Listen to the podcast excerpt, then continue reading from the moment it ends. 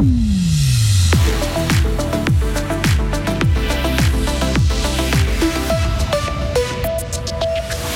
Les élections duricoises annoncent des élections fédérales pas franchement passionnantes. La stabilité devrait être de mise cet automne. Elle rencontre Jean-Marc Richard dans un train, publie un livre et fonde une association pour aider les victimes de violences. Il a traversé les âges, aura vécu autant des calèches de la révolution bolchevique, des deux guerres mondiales, mais n'aura pas le temps de voir Rolex débarquer à Bulle. Un majestueux Douglas est tombé. L'après-midi sera ensoleillé avec des températures agréables. Météo complète à la fin du journal de Vincent Douce. Bonjour Vincent. Bonjour à toutes et à tous.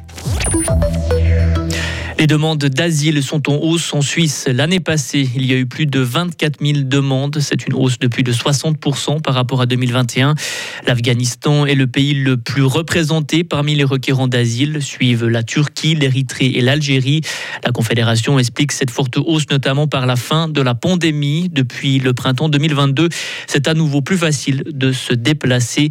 La Turquie a aussi été plus stricte. Elle a incité de nombreux Syriens et Afghans qui séjournaient dans le pays à quitter son territoire. Un léger affaiblissement des Verts, une infime poussée des partis de droite. il n'y a pas eu de grande surprise hier pour les élections au Parlement zurichois. Ces élections zurichoises sont souvent vues comme un baromètre pour les élections fédérales. Les tendances observées dans ce canton se sont presque toujours confirmées au niveau national. On irait donc vers un statu quo pour le Parlement fédéral dans des élections fédérales de cet automne. L'analyse de Lucas Golder, co-directeur de l'Institut de recherche GFS Bern. La de stabilité me semble de plus en plus probable c'est-à-dire qu'on a un nouveau normal. Les Verts qui ont gagné 4 ans peuvent plus ou moins défendre cette nouvelle force, mais d'autre part, il n'y a pas grand changement. C'est la stabilité et c'est typique pour la Suisse. est-ce que vous pensez que d'ici les élections d'octobre, euh, ça pourrait changer? Est-ce qu'il pourrait y avoir un gros événement ou bien un thème tout à coup qui prend le dessus et puis qui change un peu la donne? Oui, dans les élections nationales, on a beaucoup plus de gens qui participent. C'est 50% comparé avec peut-être un tiers des élections cantonales. Alors c'est un changement et les thèmes qui pourraient bouger, ça peut aussi changer les résultats.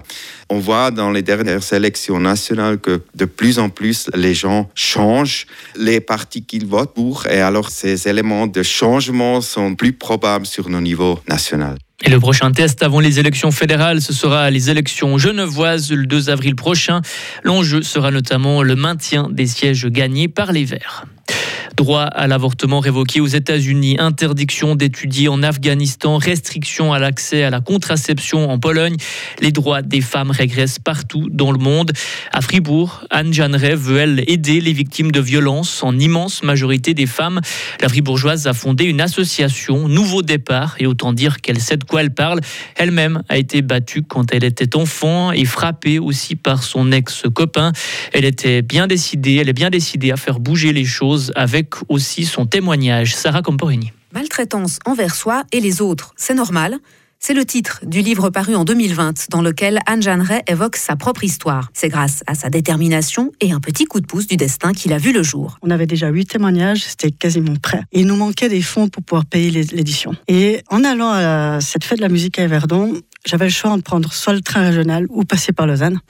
Et je me suis dit, je passe par Lausanne. Je suis assise en face de Jean-Marc Richard. Et il était au téléphone, puis je me suis dit, merde, qu'est-ce que je fais? Est-ce que je l'en parle? Est-ce que je n'en parle pas? J'ai dit, allez, on se lance, on y va, on fonce. Et euh, bah, c'est depuis là qu'il y a eu euh, une belle rencontre avec Jean-Marc et, Anne-Catherine aussi. Anne-Catherine Bruand, donc, qui a recueilli ses récits de vie.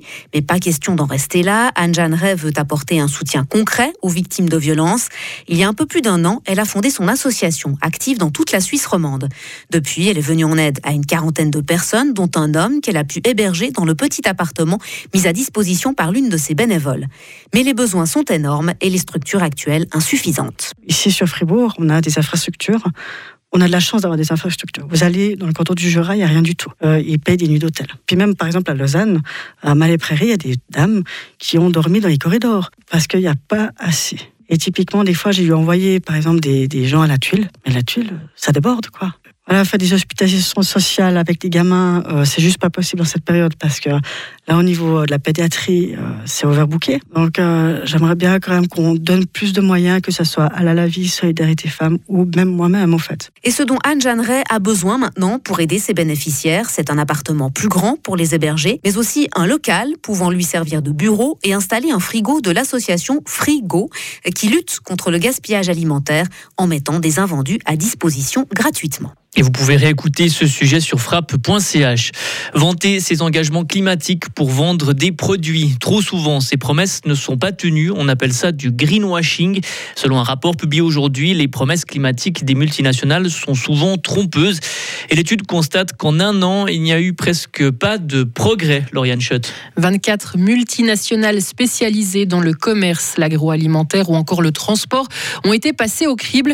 24 grandes entreprises qui représentent à elles seules 4% des émissions mondiales de gaz à effet de serre en 2019 et toutes mettent en avant leurs engagements en faveur du climat. Sauf que ces stratégies sont floues, manquent de crédibilité selon ce rapport.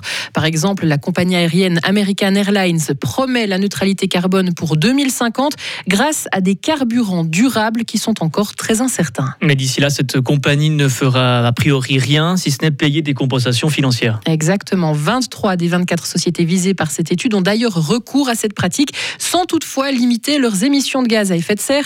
À la place, elles s'engagent par exemple à planter des millions d'arbres ou à financer des projets d'énergie renouvelable qui absorberont ensuite du CO2.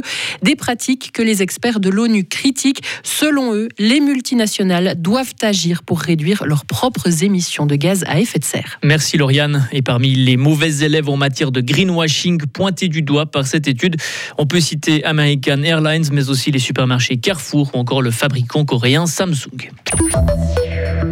Plus de 20 000 personnes sont allées faire un tour à Start, le forum des métiers fribourgeois à Grange-Paco. La dixième édition des forums des métiers a pris fin hier. Les jeunes ont pu y découvrir 230 métiers, participer à des ateliers et même trouver des stages pour certains. La prochaine édition du forum des métiers aura lieu en 2025. Mettre en valeur les bois de qualité et les essences rares de la région. C'est l'objectif de la mise de la Gruyère. Elle a lieu du 17 février au 3 mars prochain. Les bois sont exposés à Écharlens. Un de ces arbres en vente est un Douglas, une espèce originaire d'Amérique du Nord et qui pourrait être importante pour l'avenir car résistante au changement climatique.